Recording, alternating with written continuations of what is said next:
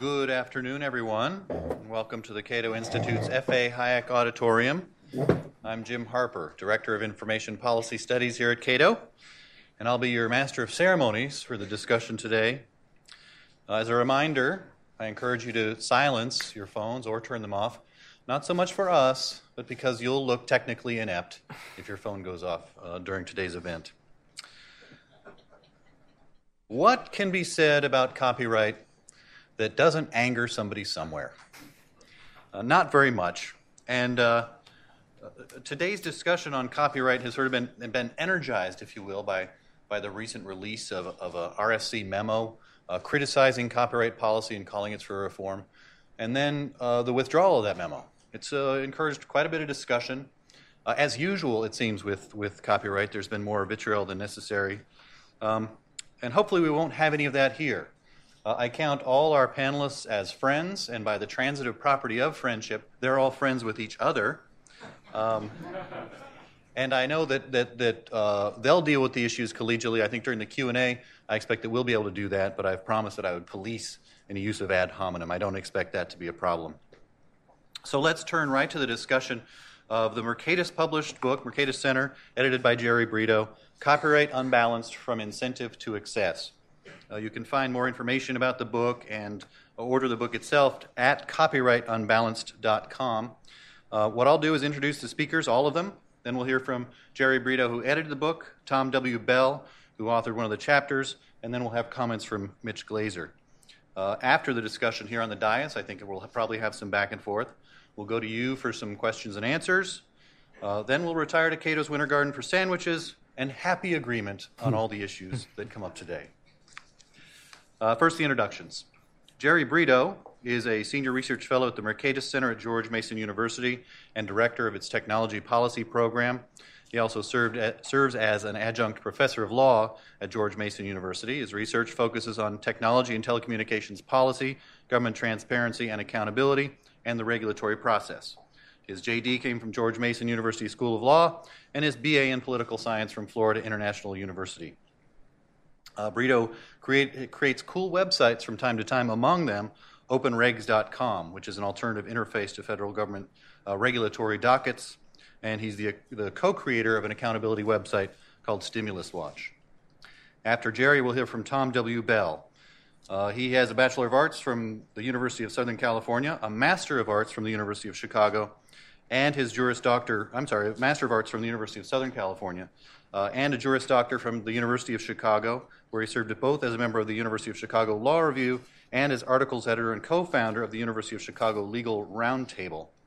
Armed with that educational background, uh, he joined the faculty of Chapman University School of Law in 1998, where he specializes in high tech legal issues. He's written on a variety of, uh, a variety of papers on intellectual property and internet law, uh, he, he, uh, his teaching began in 1995 when he became a, an ass- assistant professor of law uh, at the University of Dayton School of Law. During a one year leave of absence from, from the University of Dayton School of Law, uh, he achieved his highest level so far in his career, which was to serve for a year as Director of Telecommunications and Technology Studies at the Cato Institute in Washington, D.C. Uh, today, he teaches intellectual property, internet law, and he has an advanced seminar on copyright law entertainment law, international entertainment law, tort law, and contract law, among others. With comments, helpful and constructive, friendly comments, Mitch Glazier. Uh, Mitch is the, is the Senior Executive Vice President of the Recording Industry Association of America. In his more than 10 year, in his more than 10 year tenure at the IRAA, RIAA, uh, Mitch has, has managed a variety of initiatives for the industry, including the Pro IP Act in 2008, which established the country's first intellectual property enforcement coordinator in the Executive Office of the President, and the Higher Education Opportunity Act, Act of 2008, which sought to reduce illegal downloading of copyrighted works on college campuses. Before joining, joining IRIAA, uh, Glazier achieved his highest uh, career uh, apex as a colleague of mine on the House Judiciary Committee. These are jokes, by the way, when I talk about career apexes. Uh, he was he was uh, uh, a higher level than I was, a chief counsel uh, uh, for intellectual property on the Judiciary Committee in the House of Representatives, where he helped steer a series of copyright reforms, including the 1998 Digital Millennium Copyright Act, the Sonny Bono Copyright Term Extension Act and 1997's No Electronic Theft Act. Glazier is also from Illinois, served as a clerk to the Honorable Judge Wayne R. Andersen. Uh, he practiced at the law firm of Neal Gerber, and Eisenberg as an associate in commercial litigation. Educationally, he graduated from Northwestern and Vanderbilt Law School. Uh, Mitch serves on the boards of Musicians on Call, the American Association of People with Disabilities, and the Internet Education Foundation. So, with those introductions of, a, of an excellent panel, we'll have an excellent discussion, starting with Jerry Brito presenting his book, Copyright Unbalanced From Incentive to Excess. Jerry? Well, thank you very much, Jim, and thank you all for coming. Uh, this is also a bit of a homecoming uh, for me. I was uh, here at Cato for three years. Was it the apex of your career? It, well, I'm not going to say that. Uh, I'll let you say that. Uh, and while I was here, I had the pleasure of working with Adam Thierer and Wayne Crews, and we worked together on putting together Copy Fights, uh, which was released 10 years ago uh, uh, this month. And both uh, Mitch Glazier and Tom Bell have chapters in this book. and the thing is, is when I worked on this book with Adam and Wayne, I got to see firsthand how divisive copyright can be among libertarians uh, and conservatives. And this has been throughout our sort of uh, philosophical, uh, ideological history, right? You have folks from Lysander Spooner who believed in absolute perpetual copyright, uh, ownership in ideas, uh, to folks like Tom Palmer who uh, believed just the opposite, that any sort of state imposed exclusivity on ideas or expressions is a violation of your natural rights but I always thought that there was more common ground than we let on with our ideological uh, sort of squabbling, right? And our book, uh, Copyright Unbalanced, is sort of a case to try to find that, that common ground. So, I mean, even if we disagree about first principles, what we're saying in our book is that I think we can agree about the current copyright system. Right? We're not discussing copyright ideally, but the current copyright system that we have right now. And what we're saying is that if you're skeptical of government power, you should also be skeptical of the ever expanding uh, restrictions that copyright places on your liberties, the ever increasing trend towards criminalization of even minor infringements, right? You should be skeptical of increasing use of civil asset forfeiture to enforce uh, copyright. Uh, you should be skeptical of increased regulation of technology to protect uh, against piracy. And you should be skeptical of increased use of compulsory licensing and price fixing. These are all things that we're skeptical about in other contexts, and, and maybe should be the same in copyright. So, again, our, our goal with the book is to show that copyright reform is not just compatible with a strong belief in property rights and in free markets, but that in fact it, it should be the uh, limited government free market position. Now, one reason I think that conservatives and libertarians overlook copyright as a big government program is that we sometimes engage in a kind of logical thinking that goes like this. We think property is good, right? I think we all agree on, on that. Uh, it allows uh, markets to work. Uh, so property is good. Copyright is property. Therefore, longer and stronger proper, uh, copyright is great.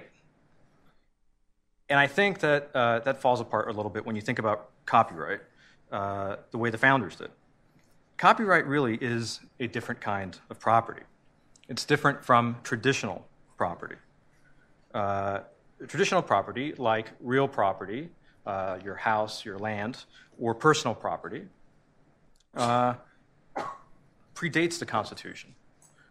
Right? So before the Constitution existed, uh, property existed and common law recognized it. Not so for copyright. Uh, copyright is created by the Constitution. Um, how many times would you, do you think that the word property is used in the Constitution, in the main text of the Constitution? Anybody have a guess? Tom? Four times. In the main text? You're counting the amendments. I'm not counting the amendments. Oh. I'm counting the main text. I can't tell you that. I counted them all, but I included it's just, them. It's just one. Just one. Uh, and it's not. It's only to sort of talk about the, the Congress's power to sell uh, property of the United States. The other times it's mentioned in the amendments, it's it's mentioned to restrict government's ability to take property from you. So, what does this tell us? It tells us that the founders understood a copyright, uh, sorry, that property existed. The Constitution is merely uh, recognizing uh, that it exists. Copyright, on the other hand, uh, is created by the Constitution. Uh, Constitution gives Congress the power to establish copyright if it so chooses to do. So, what does this tell us? Tell us? Uh, it tells us that without the Constitution, we would not have copyright, yet we, we would have property. Do you, do you see how that's uh, different? Copyright is created by the Constitution to solve a market failure. Informational goods are public goods, and so you probably end up with uh, less uh, than an ideal amount because you're not providing an incentive to create, and so copyright uh, attempts uh, to solve that. The copyright is also uh, limited in time, whereas property rights, traditional property rights, are perpetual. So, what you want to do with copyrights, you want to offer just enough uh, to incentivize the creation of uh, creative works, but not any more. And by the way, what I'm describing here is sort of the utilitarian approach to copyright that the founders included in uh, the Constitution. But even, even if you want to take a moral rights approach, a natural rights approach to, to uh, uh, copyright, I think you'd still find that it must be limited. And you know, here's I, what, who I think is a good authority on this would be Ayn Rand. You can't think of somebody who was a, a stronger champion for property rights, especially property, property rights in the creations of, of, of man's uh, intellectual faculties. And here's Ayn Rand quoting from uh, Capitalism, the Unknown Ideal. She says, and I quote, A right to intellectual property cannot be exercised in perpetuity. It would lead to the opposite of the very principle on which it is based. It would lead not to the earned reward of achievement, but to the unearned support of parasitism. So even Ayn Rand is saying you, must have uh, limits to copyrights. So if there must be limits, somebody must set what those limits are. It can't be divined uh, uh, through philosophical inquiry. It has to be set politically. So copyright is a statutorily created property, right? I think Tom and I sort of disagree on the semantics of, of whether we want to call it property per se, but I think we agree on, on what it is. Um, and I'd say it's more akin to something like tradable emissions permits, which also exist, also created by Congress through statute to solve uh, a uh, market failure, or uh, maybe also akin to taxi cab medallions. Right? These things are property; they're very valuable. They're tradable. They exist in the market. In fact, uh, legislatures create these things uh, so that they can be traded in the market to solve market failures, and that's wonderful but they're different, right? So you can tomorrow New York City could double the number of taxicab medallions, which would reduce the value of existing ones, but that wouldn't be a takings, right? It's just it's just legislatively you can set what that number is. So copyright is a planned order; it's not an emergent order. So as a result, uh, I think copyright is subject to what Friedrich Hayek uh, would call a knowledge problem, right? And we as libertarians and conservatives are very aware of this problem uh, in many other areas, right? In regulation, for example. Uh, it's quite simply that the information required for rational economic planning is distributed amongst individuals. Uh, and so, therefore, it's outside uh, the knowledge of any one central planning uh, authority.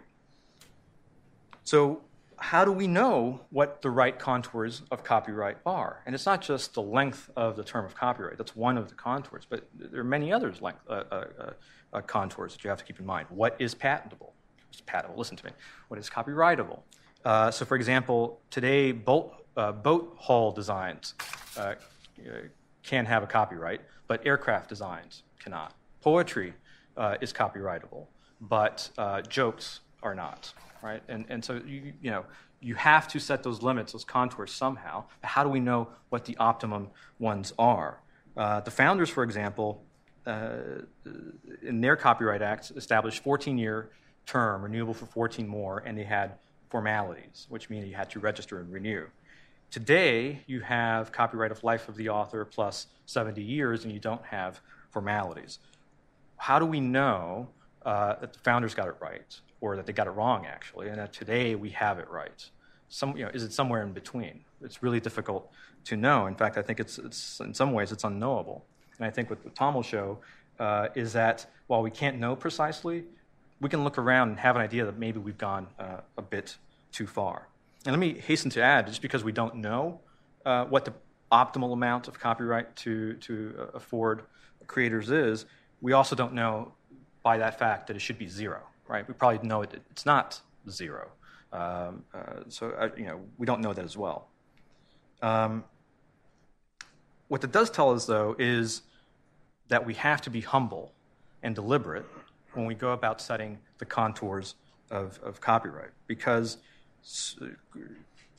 a mistake in either direction will introduce inefficiencies in either direction, whether we have too little copyright or indeed too much. Which brings me to what I think is sort of the second problem. Uh, it's just the political problem of copyright, which is who sets these limits? Who sets the, uh, what this balance should be? Well, it's Congress. And Congress is not known for its humility or sort of really deliberate uh, ability. So, because the contours of copyright are planned by Congress, uh, you have a public choice problem, which again, libertarians and conservatives understand all too well one of concentrated benefits and diffused costs.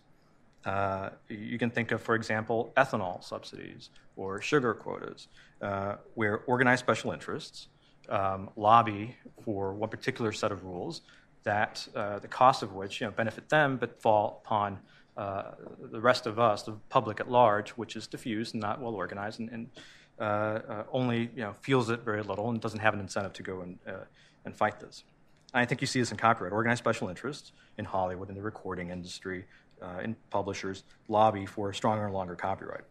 And this longer and stronger copyright necessarily comes at, uh, at the expense of the public uh, because it is saddled with uh, stronger restrictions on their speech and on their use of uh, traditional property. And what does the public get in return for this? Well, it's not clear. You might think that they, you know, we would get uh, more and better creative works, but I'm not sure that that, that is uh, very clear. And by the way, I want to hasten to add as well something that um, was brought up to me yesterday. There are certainly organized special interests uh, on the copyright reform side of the aisle. Right? That's absolutely the case. And you can imagine, for example, internet companies or uh, uh, consumer electronic uh, corporations uh, want to reform copyright as much as I do. But the fact that there are special interests on this side of the, of the debate uh, does not change the public choice dynamic. You still have one side that is asking for longer and stronger copyrights that come uh, uh, that basically come from the public, that come at the expense of the public. Uh, and indeed, you know, the expansion of copyright has only been in one direction. In fact, it's expansion, sort of tautology there, uh, especially in the last 50 years. We've, we've never seen, and in fact, maybe Tom will talk about this, maybe just once, very, very tiny way, we've seen Congress dial back. We've only seen Congress ever dial uh, in one direction, towards more. And I mean, Mark Lemley uh, at Stanford sort of notes this. He says, quote, terms of protection are longer, the number of things that are copyrightable has increased, it is easier to qualify for copyright protection, copyright owners have broader rights to control uses of their works, and penalties are harsher. In addition, Congress has created entirely new rights. So copyright looks now less like a sort of uh, uh, it looks less, less like a balanced system of incentives and more like an out of control government program, granting subsidies and privileges to special interests. Uh, it's also regulatory. Uh, copyright has been moving steadily from being more uh, sort of looking more like a property uh, that is, you know, its, its rights and its contours are adjudicated through common law courts. It's been moving to be more regulatory, where bureaucracies uh, either set rates uh, for copyright or uh, allow, you know, allow or sorry, or disallow uh, particular uses of technology. And you also have civil asset forfeiture, uh, where copyrights increasing, you know, copyright uh, authorities are increasingly using civil asset forfeiture, which means that there are ex parte proceedings uh, where they can seize your property. In many cases, it is domain names without a trial, without a hearing of any kind. Um, and, and, this is really uh, worrying. So, finally, why now? Why are we talking 10 years after copy fights and we really didn't reach much agreement here? Uh, why is it that we're talking about this now? I think it's that the time is right now for a new vision, uh, uh for a new sort of free market perspective on copyright, and that's what we're trying to do uh, in the book. And the time is right uh, in, the, in, sort of the, the idea came to me that we needed to have this book now. The time had finally come to do this book after SOPA, uh, Stop Online Piracy Act, and its uh, uh, the, sort of the, the, protests against it, and ultimately failed. Uh, what you saw in the battle against SOPA is that it was led in part by Tea Party activists, uh, which, you, which you would maybe think was a little strange. But then you saw uh, Republican co sponsors of SOPA were the first to abandon it and, and turn their backs on the bill.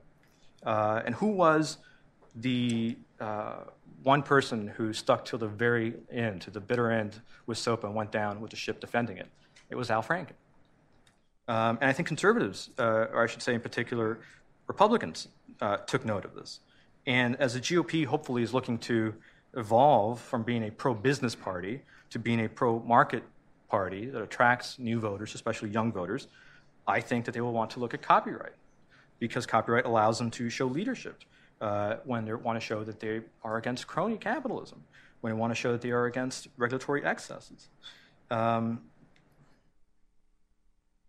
as Jim mentioned, the Republican Study Committee recently retracted a memo um, about copyright. And I think what that did is that it highlighted the tension between the old pro business party uh, and a new generation of pro market leaders uh, that's emerging.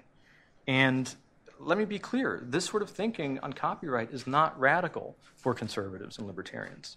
Um, recently, in National Review, uh, James V. DeLong, uh, who's a well known conservative economist uh, in the technology and telecom field, wrote an essay about the Republican Study Committee uh, memo. And for those of you who know Jim DeLong, he's a very strong uh, proponent of copyright. In fact, here in Copy Fights, the first chapter is by somebody called Tom Bell. We're going to hear about making the case very similar to the one we're making today. The second chapter is called Defending Intellectual Property by James V. DeLong. So, uh, uh, James is, is, a very, very respected uh, defender of intellectual property rights. And this is what he wrote in the National Review essay. Uh, he was critical of the memo, but he nevertheless said the following. He said, Here's the common ground. Now I'm going to quote from him. He said, quote, some of the specific problems noted in the uh, RSC paper are elsewhere and elsewhere are very real. Copyright terms are too long, rights are overly convoluted and hard to pin down, transaction costs are too high, the easy availability of copying is atrophying the creative community, orphan works, for which the copyright holders are unknown, present problems. The list is long. We probably need a clean sheet rewrite of copyright law. Hallelujah. There is common ground among conservatives and libertarians on this issue. Uh, certainly at a very high philosophical uh, level where we you know, need reform. Now, Jim is not optimistic that we'll see much of this. I am an optimist, and I would point to the specific proposals that Jim DeLong uh, is making.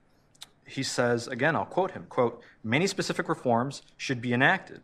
My list would include shorter copyright terms, a requirement of registration and renewal to show seriousness, a one time requirement of registration of existing works to get rid of the orphan works problem, which I think is phenomenal, very, very inspired idea, and centralized databases to reduce transactions cost. And I think this, this sort of list of uh, reform proposals, which this defender of intellectual property is, is making, is going to match up very nicely with what Tom's going to talk about when he talks about the reforms that he suggests in our book. Um, so I think I'll stop there and just sort of underline that as we say, you know, in the book, a belief that we need to reform copyright is the correct limited government position. And it's perfectly compatible with a strong penchant for property rights and free markets. Thank you very much.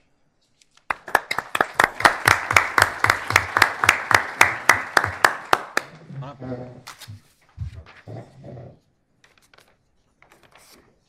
just hit this to advance? Shouldn't need to. Thank you, Jim, for hosting us today. Very happy to be back here at the Cato Institute, and I salute you on your new digs. They're very impressive. First time I've been here. It's delightful. I also want to thank uh, you, Jerry, for working with me on this book, and also I'm pleased to announce that Jerry and I just yesterday were meeting on this. We're going to uh, publish a book together. Uh, Mercatus is going to publish my book, Intellectual Privilege, and look for that uh, later this year, in which I will be able to expand perhaps on some of the arguments I'll be making today. Today I'm going to relate with, uh, to you the five reforms that I discuss in the chapter I wrote for Jerry's book, which is now released. And let's start with this story. In 2009, Samantha Tumpach, a Chicago area woman, was at a uh, surprise birthday party for her sister at a movie. It was one of these uh, vampire movies, Twilight, and she had a new camera. She was playing with its features, and she realized, oh, it's got this video recorder.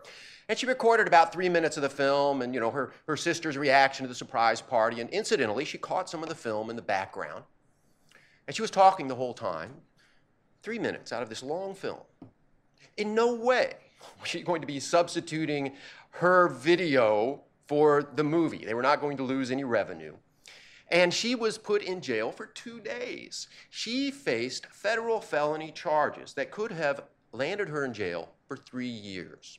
She ultimately got off the hook. She indeed brought a countersuit uh, alleging intentional infliction of emotional distress, false imprisonment, some other claims. So she got off the hook, and that's good.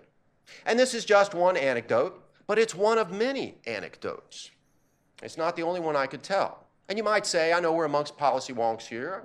Got that in my blood too. And we shouldn't do policy based on anecdotes. But look, real people matter. That's why we care about this. It's not just the numbers.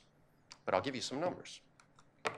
This is a more bird's eye view of the copyright problem. This is a chart showing the growth in copyright terms over time.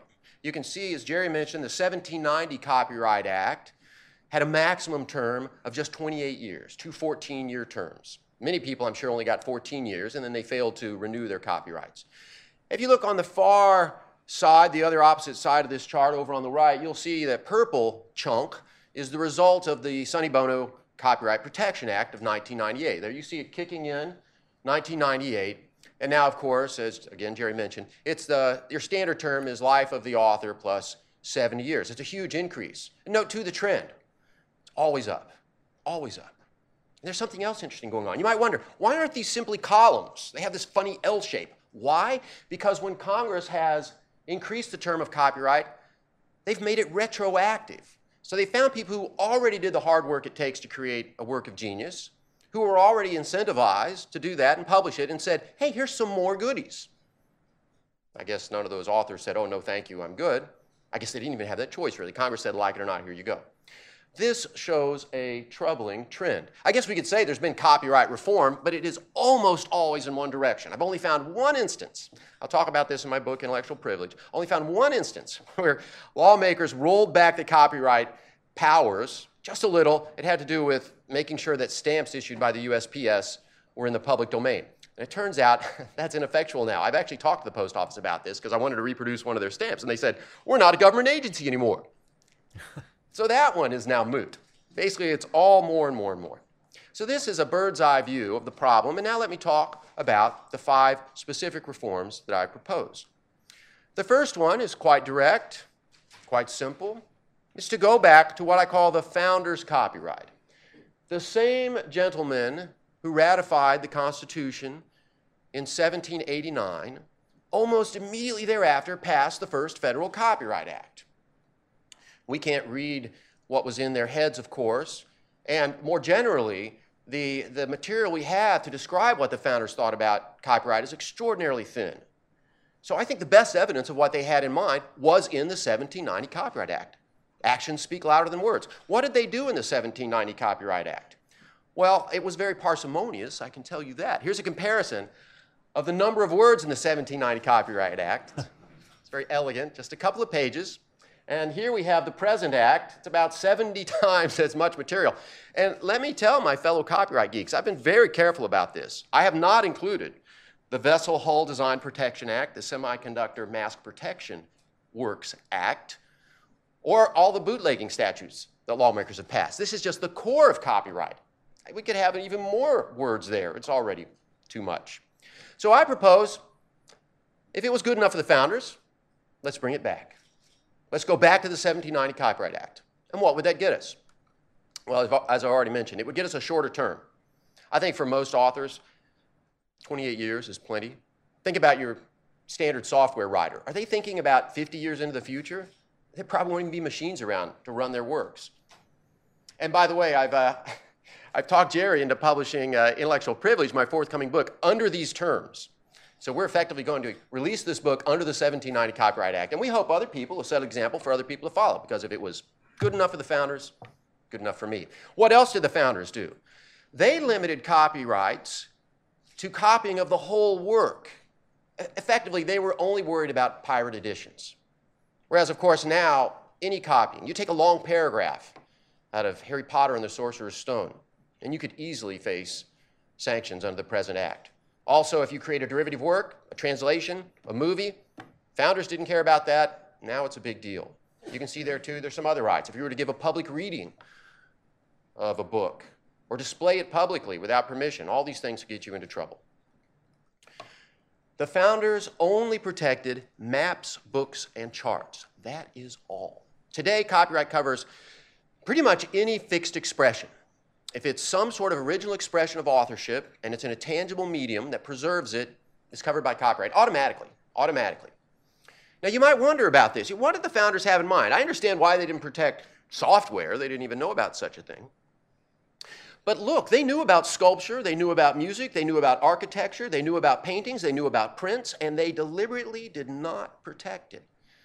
Now, we can't read what was in their heads, as I said, but I do have a theory about this. And it goes to the other thing the Constitution, the founder said about copyright, and that's in the Constitution. And he said it's to, to promote the progress of science and the useful arts. I think they had a very hard nosed view of copyright. They said it's to get things done. We're building a country here. We want to make sure we have maps of our harbors. We want to make sure we have books that people can use, perhaps to read about agriculture. Uh, they've, they've, they've studied this, and I've looked at this research about the sorts of books that were around in the founders' era.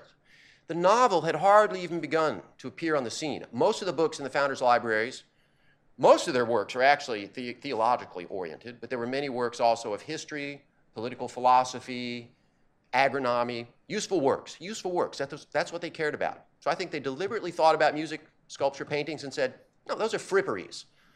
Those are luxuries. Those are fine things, and we love them. We're cultured men.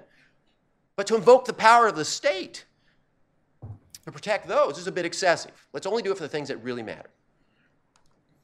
Also, they limited the remedies afforded to copyright infringement to just statutory damages and destruction of copies. And you can see there how very far copyright goes today. It's quite frightening. As Samantha Tumpach's story shows, you can land up in jail for quite incidental offenses. Now, this would, as a consequence, force the United States to leave the Berne Convention. And it's a fine group of countries that have joined the Berne Convention. I don't dispute that. I do dispute that this has always been to the advantage of the citizens of those countries. I'll tell you a story. Charles Dickens wrote his wonderful novels while under the protection of English copyright law, and they were not under the law of the day, this is before the Berne Convention, protected in the United States. And Charles Dickens liked to make money for all his talk about the evils of the love of money. So he actually sailed to America and gave readings of his novels and made a ton of money. He was apparently a really great reader. People loved hearing him. He almost worked himself to death, made a ton of money. This was before Berne. And what Berne does, Berne would have afforded Dickens automatic protection in the United States. But think of what happened without Berne. Did the people in the United States have access to Dickens' novels? Indeed, they did. As soon as he published a novel in England, someone would get on a fast boat, go to America, make copies, and sell it. Americans had access to Dickens' work. Did Dickens have enough of an incentive to write his novels strictly based on the English market? Evidently so. Did Dickens make money in America? Indeed, he did. Everybody came out ahead under this system without Berne. Now, maybe Dickens didn't make as much money as he'd like. I often hear this complaint from people currently enjoying the benefits of copyright. I'm not making as much money as I'd like. And I say to those people, take a number and get in line. Who does?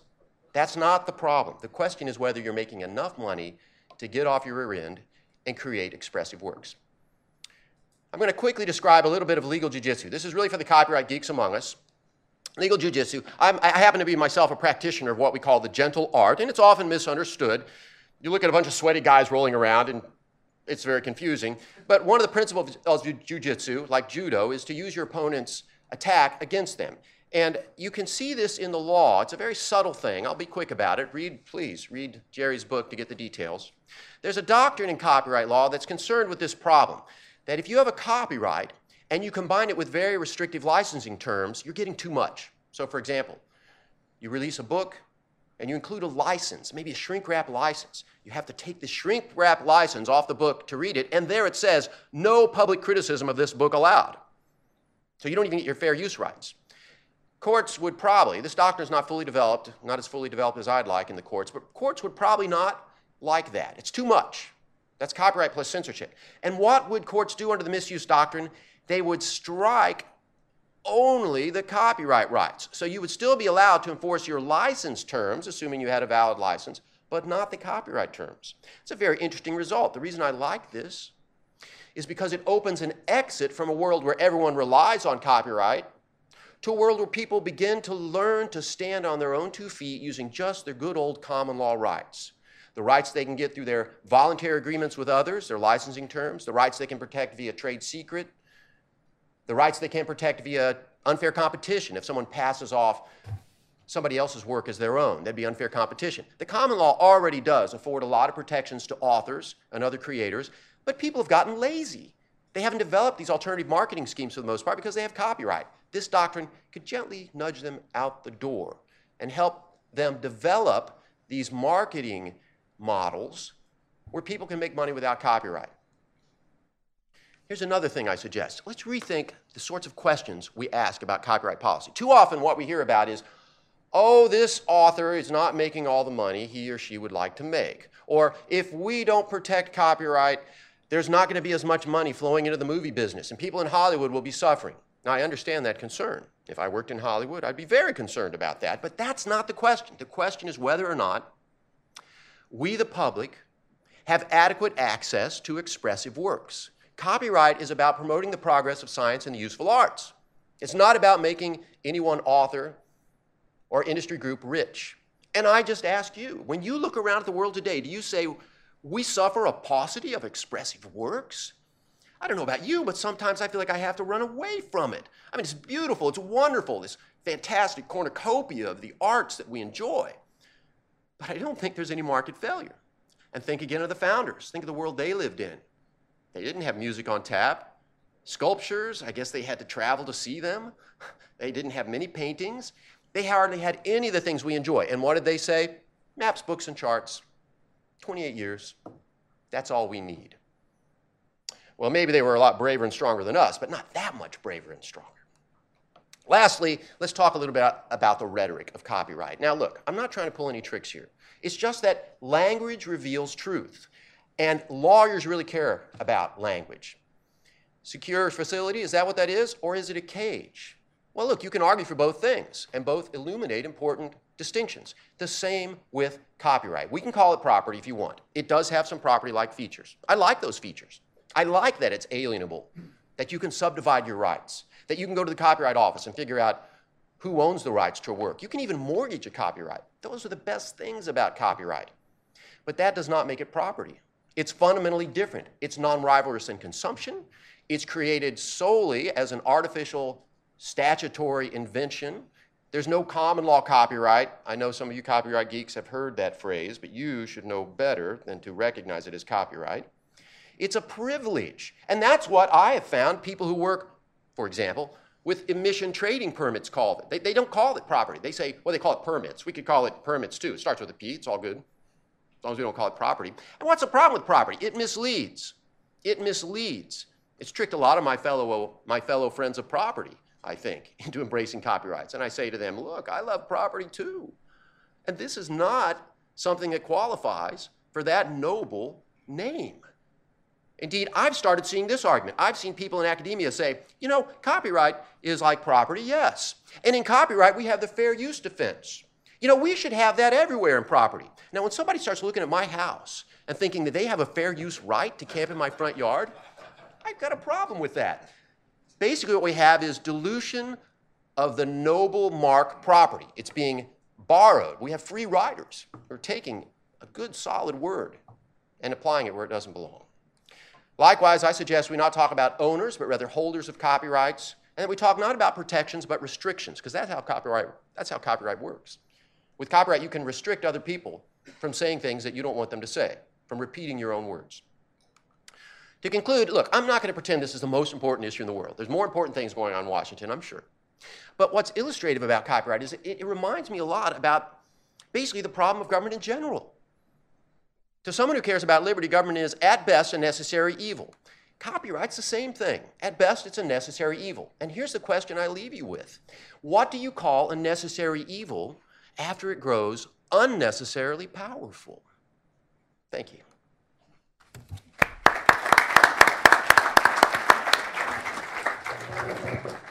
You're right here? Sure.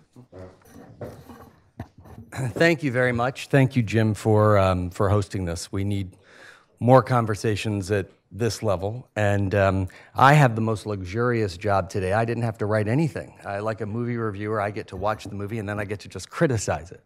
And um, uh, I uh, obviously have many, many disagreements with a lot of the things that have been said, but I want to sort of divide them into a few uh, areas or a few what I think are fallacies that are being promoted. But I want to end sort of where Jerry ended and cite the same um, blog by Jim DeLong in the National Review, regardless of first principles and our disagreements about them, regardless of whether or not you view copyright as property. Most of the problems that we are talking about today are problems of effect, problems of licensing, problems of formalities and notification, uh, problems of disparity between federal and state laws or disparity between platforms and how they're treated under the law. These are all things that should be talked about, that can be um, worked out, and that I think people can come together and discuss um, with a little bit of intensity and a lot of cooperation to make some progress on. So um, I'll save my olive branch for the end because it's not half as fun, and I'll try and be as provocative as possible in my first few criticisms.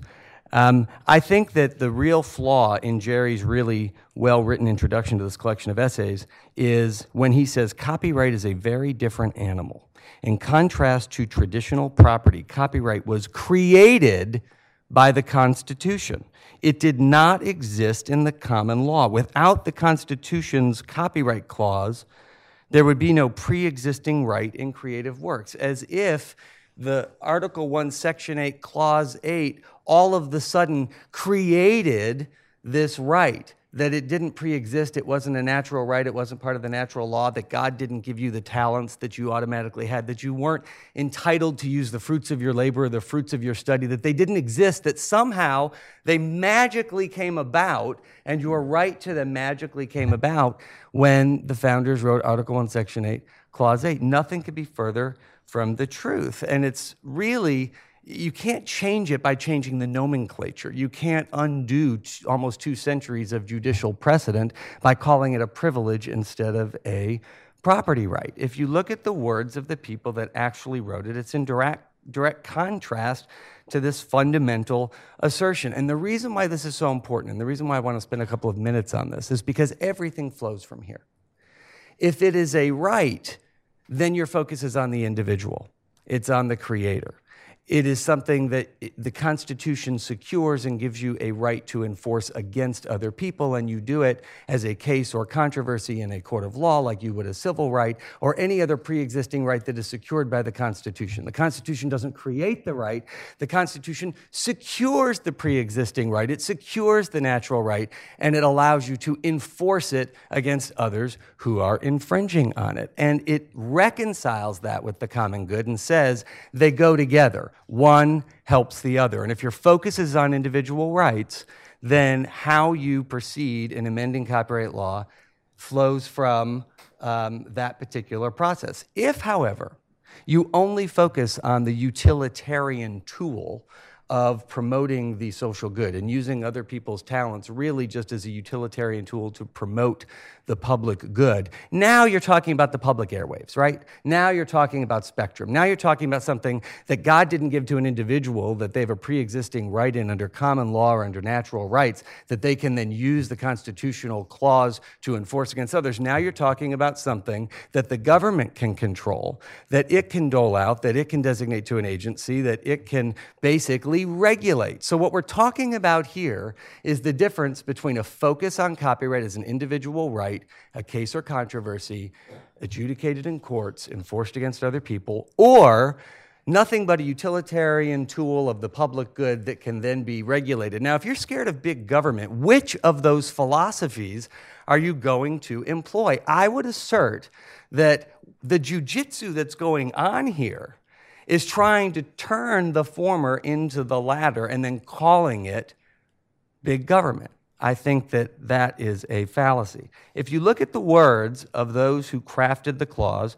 James Madison on the Continental Congress, which was created and then urged states to create laws before the Constitution, said, I'm persuaded that nothing's more properly a man's own than the fruit of his study, and the protection and security of literary property would greatly tend to encourage genius.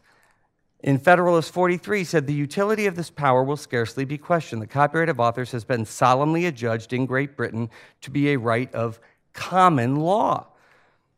In the states, before the Constitution was drafted and adopted, uh, the state of New Hampshire um, enacted legislation saying there being no property more peculiarly a man's own than that which is produced by the labor of his mind. And obviously, all this goes back to John Locke and Lockean principles, who uh, was an incredibly influential philosopher on the founding fathers. But to say that the Statute of Anne didn't recognize that this was a property right, I think sort of neglects the language of the Statute of Anne. It explicitly refers to authors' property in every such book. It refers to copyright holders as proprietors. Now, I know that Professor Bell wants to go back and call them holders instead of owners. But the statute of Anne says, no, they're not just holders, they're proprietors. Because what do you have the right to control more than the fruit of your study? So if you look at the language of Article 1, Section 8, Clause 8, it doesn't say Congress creates a right, it says Congress has the power to secure this pre existing right that you had by God, endowed by the Creator, the essence of the Declaration of Independence, that is then put so that it can be reconciled with the public good into the Constitution. And once you jump from what I think is that false assumption to the effect of how you carry it out, you go down a very dangerous regulatory path. And so I would say that if you just look at a utilitarian principle, it's much more Marxian than it or Marxist than it is something that John Locke would write. If you only look at something or some talent that somebody has that you can then use for the social good, however the government sees fit, and the focus isn't on that particular person to uh, ability to ex- secure their exclusive right. Remember, the Constitution also has the word exclusive in Article 1, uh, Section 8, Clause 8. Then it seems to me that it just becomes something that the government can do whatever it wants with, and that is the real danger. The second big fallacy that I'd like to point out is that everything that Congress has done has only gone in one direction. It's only gone in the direction of the owners, it's only strengthened copyright. I would venture to say that almost every amendment to the Copyright Act over the past many years has focused on limitations and exceptions and business certainty for users, not on strengthening copyright for owners. And if you want to talk about the number of words in the Copyright Act and why it's so big today under Professor Bell's graphic, it's not because there are a lot of words protecting owners. That's easy. Section 106 is a couple paragraphs. It's one little bundle.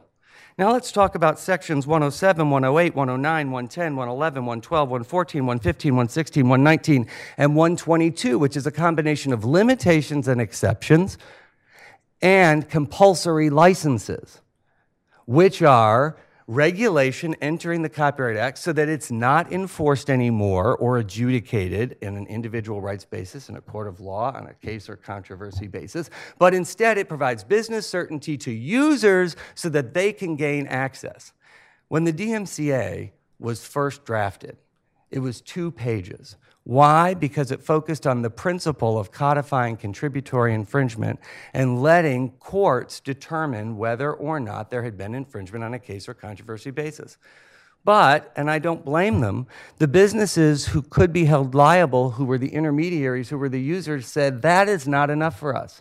We don't want to be dragged to court every single time something goes wrong and liability has to be determined. We want a system where we know that there is business certainty.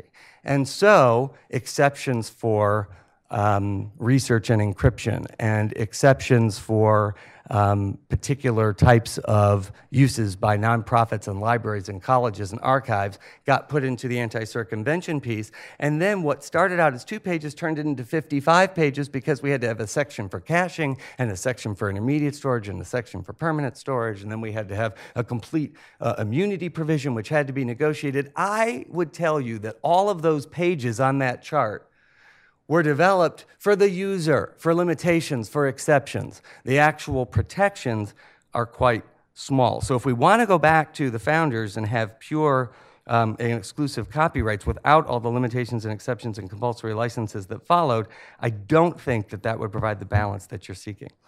The third thing that I want to talk about is um, what really isn't related to the philosophy of copyright uh, and copyright policy that really is done based on what the United States feels is to her economic benefit.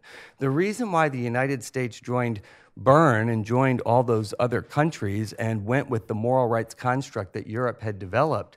I wish I could say it was because they believed in, you know, the principles of John Locke, but what really happened is we did such a good job of turning property into capital and creating that sort of mystery of capital that Hernando de Soto talks about in his book in America that we became the biggest exporter of intellectual property. And we were losing out. So, in the Dickens example, the anecdote had nothing to do with how much money Dickens was making, it had to do with whether or not people in the United States could make as much money as people in the rest of the world.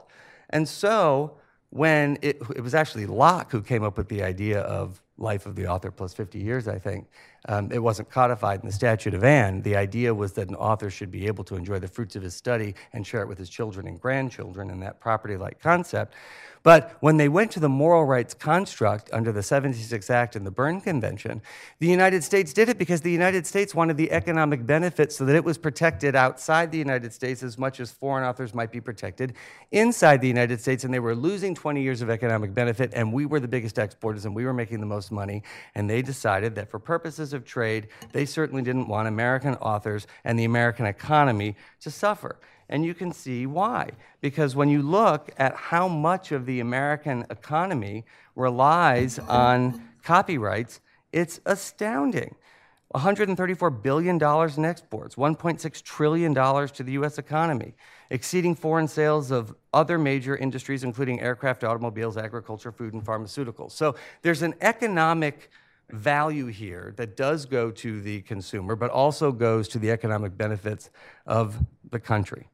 So I think that you've got two pieces that you have to put together if you're really going to account for copyright policy from the founder's time going forward. The first is it really is a property right. It really did pre-exist the Constitution. It really is based on natural law, and it really is based on individual freedoms and individual rights that are adjudicated in courts based on cases and controversies like civil rights.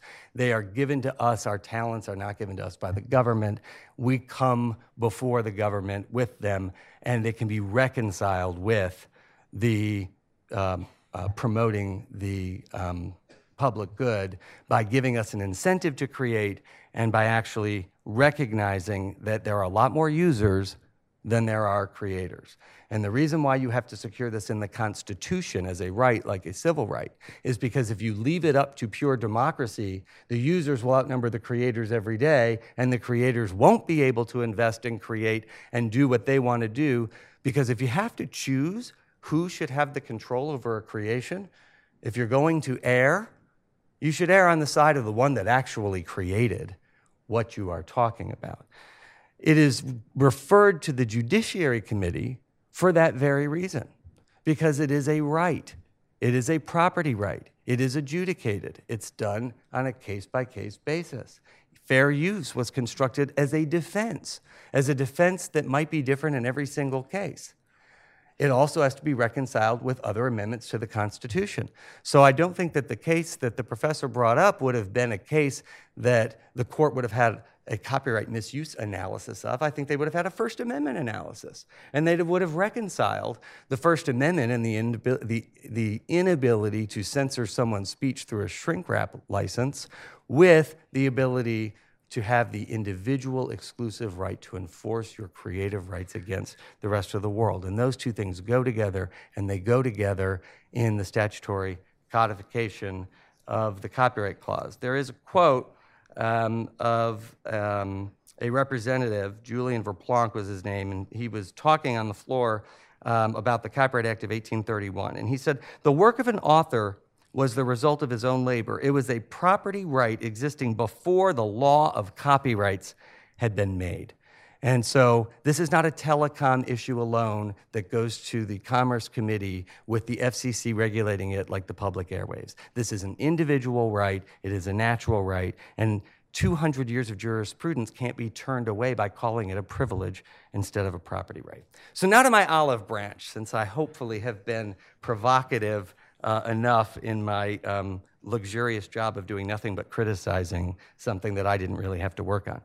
Um, and that is that I really do believe that regardless of your philosophy and regardless of the disagreement between libertarians and conservatives and how this is viewed, that there are practical effects about the, cop, the current copyright system, most of which can be fixed in the marketplace, but that have a real um, can have a real effect on consumer access and ultimately benefit the creator.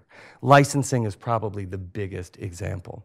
The multiple rights that are involved in the creation of works, the joint ownership that's involved in the creation of works, and the ability to find who the owners are and to license them easily is a very, very difficult question. Some of them have been dealt with because copyright um, compulsory licenses have been imposed on people, and trying to figure out how those compulsory licenses should be imposed or whether or not they should um, even exist sometimes um, is a big question. But figuring out clearinghouses and licensing is tough. And I can tell you, in an industry that over the past 10 years has evolved from one that licensed one album at a time in a physical format to now licensing an entire service and 11 million tracks at a time on launch date. I can tell you that it takes a while, but it can be done. Formalities. User generated content has brought up the issue that while moral rights are important, not everybody wants to make or commercially exploit their works. And there is a difference between somebody who may have the responsibility to say to the world, hey, I intend to make a living from this. I'm a professional. I'm telling the world about that, and I want respect for that. I want to protect my rights. There may be ways to try to figure out the differences so that this fantastic um, criticism, uh, the notes of criticism that I made, it is technically copyrighted because I took my pen off the page. That doesn't mean I want to commercially exploit it. And there are certainly practical ways to try to deal with that. Orphan Works is another one that was mentioned. You know, if you can't find the owner of the work, and especially if you're a nonprofit and you want to use it for reasons that would benefit the public, then there ought to be a system. And I don't know if it's Jim DeLong's answer, and I don't know if it's the Copyright Office's answer from the Orphan Works debate that surfaced several years ago, but it's certainly something that should be talked about we, the recording industry, sort of the ugly stepsister of copyright, didn't even get a federal copyright until 1972. Why? Other powerful interests wanted to make sure that we didn't get one so they could keep using stuff for free. Well, once we got it, now there's a disparity between state law, which can be much more effective in some cases, which may or may not include the DMCA in other cases, and which may be at odds with federal law and preemption in yet other cases. So, my olive branch is there are plenty of ways to work together on practical effects. But please, let's not pretend that this isn't a pre existing right. Let's not say that by renaming things, we're undoing almost 200 years of jurisprudence. Let's get together and see if we can work on some issues that need to be tended to. And thank you for having me.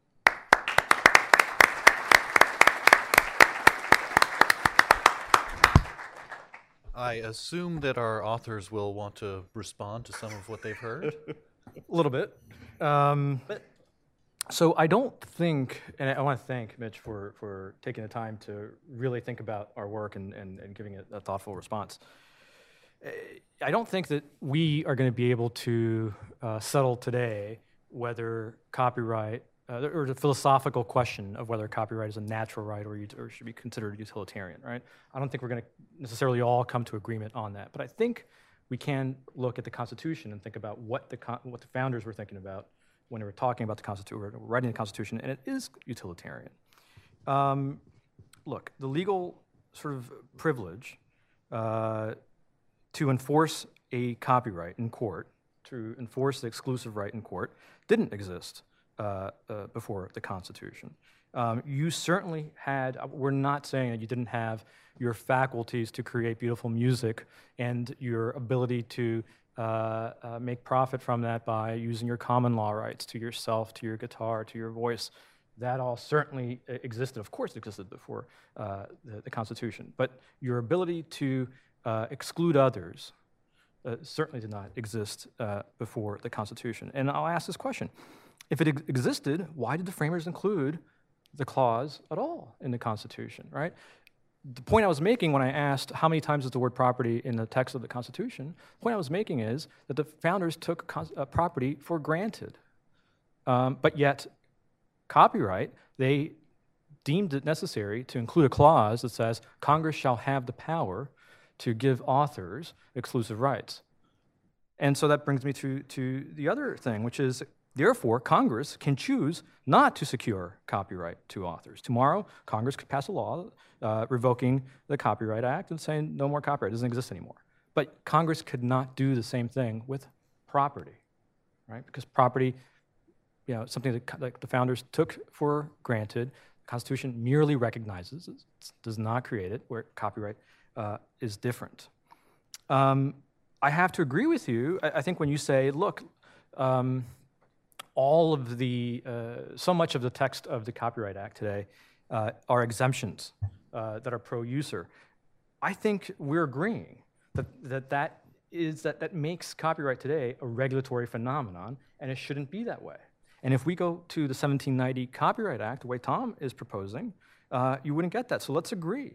Uh, let's not have tons of exemptions codified by bureaucrats in legislation, or worse yet, through triennial uh, notice and comment uh, rulemakings at the Copyright Office. Uh, let's just get rid of all of that. Let's have simple copyright and allow courts to develop the exemptions and allow individuals to use contract and their traditional common law rights to navigate around those. And I'll turn it to Tom. Thank you. I want to thank Mitch Glazier for your clarifying comments. It's, it's wonderful to disagree about these things. Such an interesting topic. In fact, I look forward to your questions. I'm sure, sure some of my fellow friends of freedom will be disagreeing with me. Good. And in the spirit of friendship, I want to offer some friendly advice.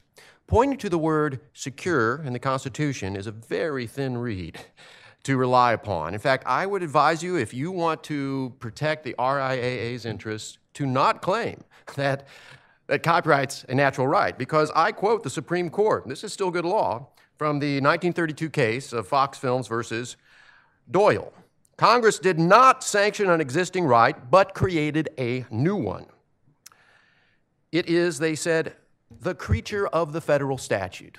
Now, that's the Supreme Court. I disagree with them on a lot of things. I happen to think they got it right here, but what I think doesn't matter. That is the law of the land. Also, uh, Mr. Glazier quoted Federalist paper uh, number 43. And I'm glad he did, because Madison engaged in a very tricky thing there. Here's the line that Mr. Glazier quoted, and I'll quote back to you The copyright of authors has been solemnly adjudged in Great Britain to be a right of common law. That's a little bit like saying, oh, Madison, that's a little bit like saying the right to own slaves has been adjudged legal under U.S. law. Well, is that true? Well, it is. For a short time, that was true. Same was true when Madison wrote that about Copyright. He presumably was relying on Miller versus Taylor, a 1769 case. He was ignoring the case of Donaldson versus Beckett, which came just five years later, which overruled Miller versus Taylor, and in which the court said there is no common law copyright. That you can't point to Madison's comments, which are kind of sneaky, frankly, as proof of what the founders thought. I could say more about that, but I won't. Let's turn to the second point. We, are told that, in fact, Congress has frequently cut back on copyright because it's issued these voluminous provisions of the statute in which it carves out certain rights. Well, all right, let's take the DMCA as an example. So you say, well, in the DMCA, they carefully protected people's rights to, for example, engage in encryption research when they reverse engineering. But it's all premised on lawmakers first taking away all the rights to engage in tampering with uh, protections on copyrighted works, and then parsimoniously doling back a, a few little tidbits. After they've taken away all the rights, then they carve out a few very detailed, complicated exceptions. And that is not rolling back copyright. That's taking a lot and then throwing a few bones to the disappointed folks. What about this point about we need the Berne Convention to make sure that American creators can make money from their sales overseas? Well, I understand the appeal of money, I do. I respect that. But that's not a good argument for the Berne Convention. Because think about it. Presumably, Congress has done a great job in carefully tailoring copyright so that it doesn't do too much, it just gives enough incentives for people to create the works we like. And then they pass some sort of statute or they adopt the Berne Convention that, boom, opens up all these foreign markets. So now all this new money flows in. Well, hold on a second. if we're going to keep this balance, which Congress presumably struck, shouldn't they be cutting back on the domestic rights? If you have enough of an incentive to write your software now, and then now you've suddenly won the legal right to take money from Chinese people as well as American ones, shouldn't we be cutting back your right to take money from the Americans? Well, I think so, but that doesn't even seem to be considered. It's all about more money for the creators, and more pointedly, the last thing I'll say, the holders of the rights. Mr. Glazier made an interesting point. He said, look, if you have to choose between the creator of the work and someone who wants to borrow that work to perhaps to create something new, you should always come down on the side of the creator of the work. Well, who do you think owns the rights to, for example, the musical works that so concern the Recording Industry Alliance of America? Not the creators, they signed those away. It's the publishers. And that's a rather different question. Should we favor the people who have purchased the rights from the original creators or the people who want to borrow those works to create new works? I'm not so sure about that, but it is a different and more accurate question that we should be asking. I'll stop there. Thank you. So I'm actually glad that we kind of went toward first principle stuff. We are, after all, in the house of first principles for Washington D.C. But but I'd like to take before we go to the audience for Q and A. I'm sure we'll have plenty. Uh, let's let's take up something that's more immediate. Uh, I've been hearing from a lot of folks about the upcoming rate setting by the Copyright Royalty Board.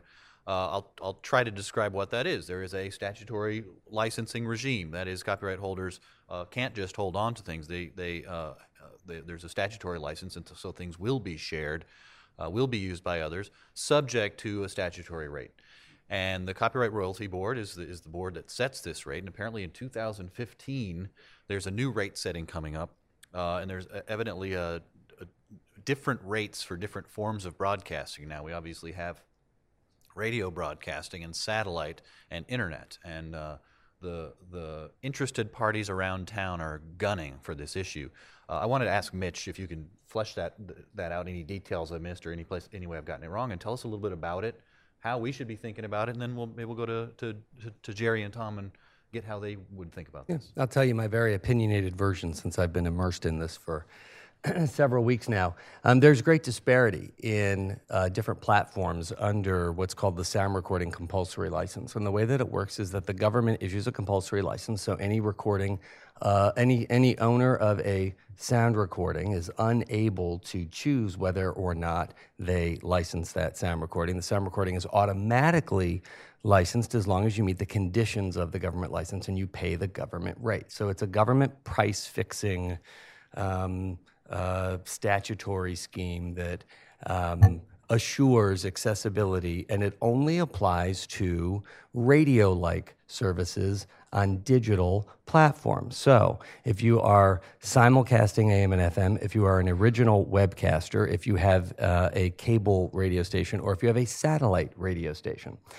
In 1995, when Congress established the set of rights and created the compulsory license, they bifurcated it. And they said if you are an on demand service and you are going to be transmitted digitally, then you have to go into the free market and exclusive rights apply and you have to negotiate those rights. But if you are a radio like service, then we're going to impose a compulsory license and the government comes in and fixes the price. Then the question has become how are the platforms treated differently under that compulsory license and how is the rate set? And in one minute, uh, I will tell you that if you're sitting in your car and you're listening to the same song over the same speakers, depending on which of the four platforms you're doing it on, there's a very different way that the rate is calculated. If you're listening to a song on AM or FM radio where it's transmitted over the air, then the sound recording owner and the artist is paid zero, nothing.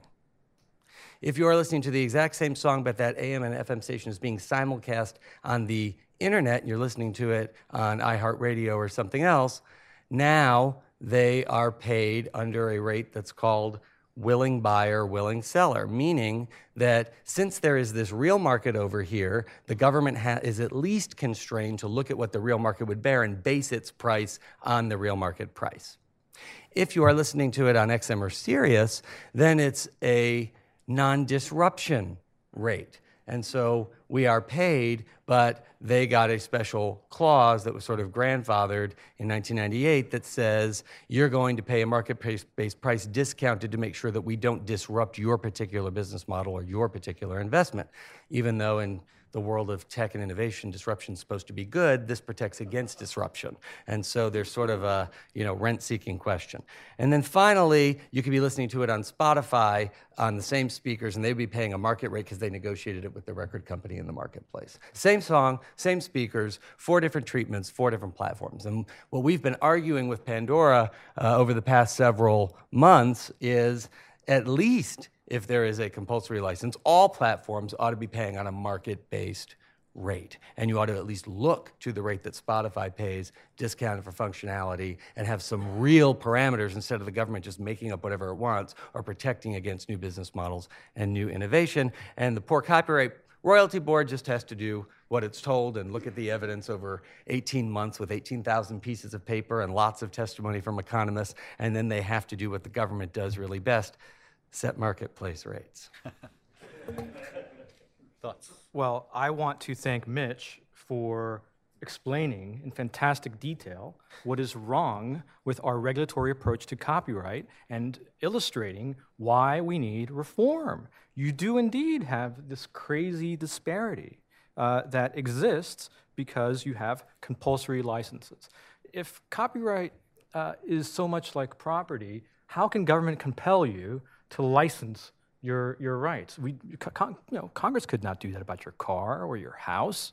It is not like property. It is, you know, it's, it's precisely this uh, is, is a problem. And then, after they compel you, they compel you to do it at a rate set by the government, by bureaucrats. This is price fixing. This is exactly what we should not be having. And it allows, as you say, for Congress, or in this case, the Royalty Board, to choose winners and losers uh, among these different. Uh, so let me interrupt real, really yeah. quickly. Uh, does that mean we have agreement on there should be no statutory compulsory license, or does that mean it just so, feeds into the argument that this is not a? No, so I think uh, so. So I guess that, that goes to Mitch. When you talk about having a market market based rate, do you really mean that we should have a rate that is negotiated among uh, parties? So we should go back to the 1790 Act and then just have folks negotiate their rates, or do you mean a market based rate that is set by bureaucrats?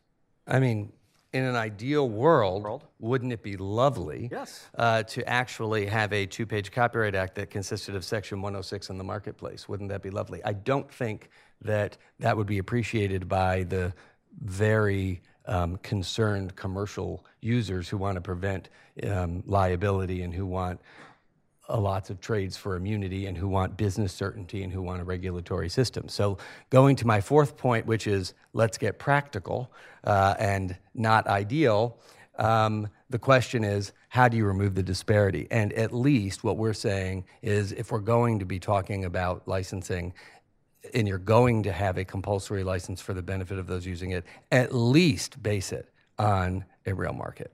And can, can I say just that I respect that because it shows you know, Mitch is being practical eh, because that, that's what your job is. My job is to be an idealist, and that's, that's what I'm working. You have the better job. it doesn't pay as well. This, this has been a great discussion so far. We're going to do some Q and A, though we don't have much time. The, the, the, my instruction is to instruct you. Please wait to be called on. It's a great idea. Wait for the microphone so everyone in the audience and, and uh, watching online uh, uh, can hear you. It says you should announce your name and affiliation, but I am a privacy guy, so you can speak anonymously if you want. There's one up in the back on the right. Up in the back on the right. Yep. Hi, I'm Christina Mulligan, a lecturer and postdoc at Yale Law School, and I contributed a chapter to the Copyright Unbalanced book. Um, and so well, I want to. I didn't mean to call on you then. No, go ahead. Um, so I want to point out a rhetorical move that uh, Mitch Glazier made, and comment on it, but then ask a different question. One is uh, you immediately went to the the theoretical issue, and I think that bypasses really what the point of the book was was to say, you know, like practically down here, there's important questions beyond is it a natural right, is it utilitarian? You know, and the question that I've never had answered uh, when I speak to someone who works for the RIA or the MPA is when most uh, when the value of most works is extracted within about five years after it's created why the need for life plus 70 years of copyright protection instead of 14 plus 14. Similarly, if you get fined $100, $150 and have to spend a night or two in jail if you steal a CD from a store, why is it at all reasonable to give someone an $80,000 a song fine for downloading? But the comments that I wanted to make, which, which really disappointed me, was on your comments of the we history. I prefer were really- questions. We prefer questions to comments. Okay. But keep it brief. Thank you. Th- it'll be very brief. Um, your, your comments on the history of copyright very much distort that history, and I, I'm very disappointed in that because I think you know better. So, copyright was invented in 1709 in the Statute of Anne. That was a less restrictive alternative to England's licensing of printers, which all we all would agree is a terrible, terrible thing. And that was still a protectionist measure for the existing printers at the time. Um, and so that was a new idea, and it wasn't so much to protect authors, although it was cast that way, but to protect the existing interests of the printers. And that's what was brought down to the United States, or that's the idea of copyright, that's its true origin. And secondarily, when you're talking about the exceptions in the DMCA, you know, there's no fair use rights to circumvent a technical protection measure. And so all those exceptions are really much, much weaker protections for people and they're long because they're very very minute and they only apply to the people that were at the table at the time it was being negotiated. And so you lose fair use rights for any copyrighted work that's protected by a technical protection measure. So i just wanted to highlight these distortions and, and say that i think you, you're aware of these things and that we could have a much more productive discussion if we were much more sort of clear on the details. I think my only response to that would be um, that I don't know better. Um, I actually do believe um, that it is a natural right and a property right. There, I, I think that there are a lot of uh, folks who wrote around the time that we need to look to, and that if we don't look to them, that's the distortion. Thomas Paine in 1782, before the Constitution, and at around the time of the Continental Congress, issued a pamphlet. And in the pamphlet, he said, The works of an author are his legal property, and it's critical for the country to quote unquote prevent depredation on literary property. That it was a critical function for the country nationwide, not just state by state. And the reason why the intellectual property clause was put into the Constitution after it had already put, been put in by many states to their own constitutions or their own laws after the Continental Congress and before the Constitution, to make it something that was nationwide for this very reason. So I, I I really don't know better. I really, I really just agree with him. Second in the contest to be the most eager hand up in the room. Uh, Thank you, Scott Cleland, precursor, uh, a for-profit model. Um, I, I was, I'll be, I have one question, but uh, just to, to set it up, is I was really surprised that you, um, that the professors thought that uh, that free market conservatives and libertarians should rally around this. And I was, um, I, the irony of not-for-profit models, and especially the Professor Bell having, at least what I heard, was a sarcasm and a hostility and an envy towards profit to people that would want to own property and profit from it. And so I just thought it would be helpful. My question is, is what is the definition of free market? Does it include profit, or is more is it more kind of the internet speak where free means no cost to the user, no permission needed by the user, and it's more you know free market is now in internet commons. Well, I can be very brief. I'm sorry, my friend, if I didn't convey the right tone. You might have noticed in the description Jim gave of my past, I worked at Cato. I was not being sarcastic. I like profit for me and for you and for everybody here. I hope we all make lots of money doing honest things. The question is whether or not copyrights deserve to be treated like property. And you've heard why I don't think so. Not entirely, it's not the best word. I'm not saying privileges should not be protected. Privileges are protected but they are treated differently from property, and I think for good reason. Let's go here in the third row.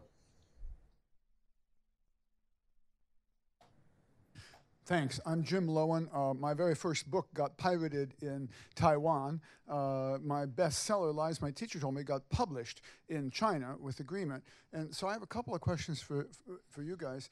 Um, if under the way you you talked about that the founders didn't like the idea of replicating the whole work of kind of but you know, that's totally easy these days. You can take a whole book and blam, stick it onto Kindle uh, or wherever you stick it. Um, it. it. used to be you'd have to Xerox my whole book, and that's 380 pages, and it looks ugly, and so on. It's not the same thing. So now that it is the same thing, maybe we need you. Maybe you guys needed to speak to that. I didn't hear anything in what you said about technology. Uh, Mr. Glazier did say some things about it, but um, so th- that would be my first question. My second question is, if we do not have copyright, now the length of copyright is absurd these days. I'm not defending that for a minute. But if we do not have copyright, how do I even know where my book is, is being reproduced. I didn't know that, that uh, Taiwan had copyrighted, had, had done this until my son came upon a copy of my book in Chinese at the University of Maryland Library. I thought that's kind of cool, you know, but it would have been nice if they had told me. I wouldn't have demanded very much, but so I don't even know where. And it could be used for all kinds of nefarious purposes too. So those are two challenges to you. Again, I'll be really brief. I'd like to hear from more of you. So, with regard to point number one, let me be clear. The founders did bar complete copies of works. They would not have extended U.S. law to China, of course, but that's exactly the kind of reproduction they worried about. That's point one. And with regard to point two, I guess I'd say, um, I guess I'd say I want to let Jerry say something. well, I want to acknowledge that um, it's absolutely the case that uh, today's digital technology and the internet uh, makes it much more easy uh, to pirate and to uh, take uh, protected works. Uh, and so as a result, we do have to look at how that should be addressed. Um, the problem is, is as you mentioned, so I guess I want to sort of separate a couple things. We have agreement, you and I, that copyright terms are way too long, to, to, to quote what you just said. So I don't see how a copyright term extension which I really uh, uh, believe we'll be seeing in the next few years, a move for another retroactive term extension, how that would help the piracy problem, right? So let's agree at least on, on, on, on where we can, where we can agree. And when it gets to piracy, yeah, let's work together to find solutions to that, but they shouldn't include uh, uh, for example, take the Stop Online Piracy Act, which went to address that. It had some real problems uh, with regarding uh, due process uh, had problems uh, as to regulating uh, the, the way the internet works. So while I agree with you, new technologies make it easier uh, to copy and uh, do so illegally, we should address that, but let's not, you know, but let's be very careful about how we do that. Mitch? Um, let's go back to what uh, sort of Jerry said in the beginning, I said it as well, and that is Jim DeLong, who's getting a lot of play today. I wish he was in the room.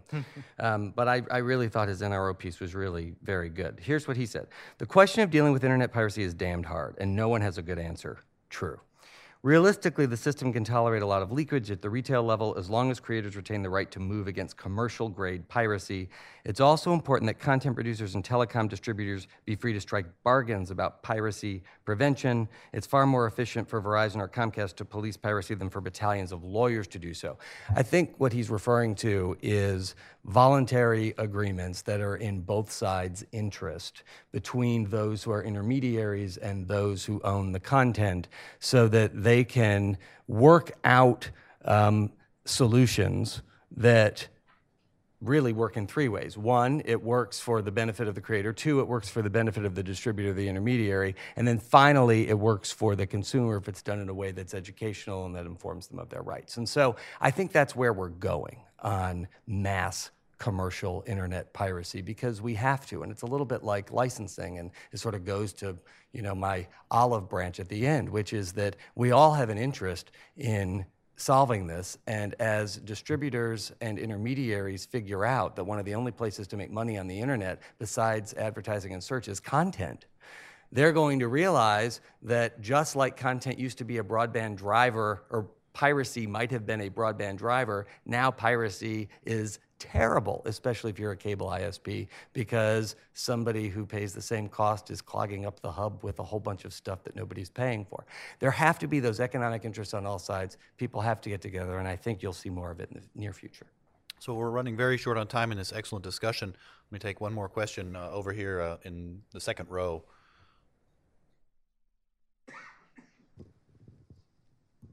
Hi, Sandra Aistars from uh, the Copyright Alliance. Um, I'd like comments from Mr. Brito and uh, Mr. Bell about where you think the individual creator um, finds protection in your proposed systems. Um, and in particular, if you think about the situation that, for instance, a photographer, a photographer uh, may find himself in.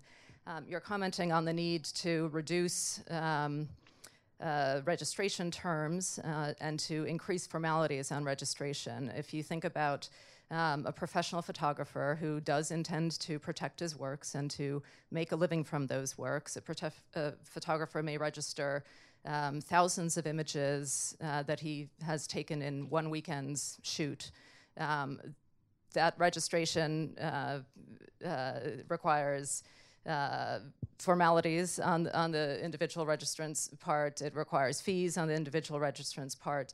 Part of the reason why formalities have been reduced is to take care of individual uh, rights owners and to make sure that uh, those professional creators don't fall out, those works don't fall out of protection inadvertently.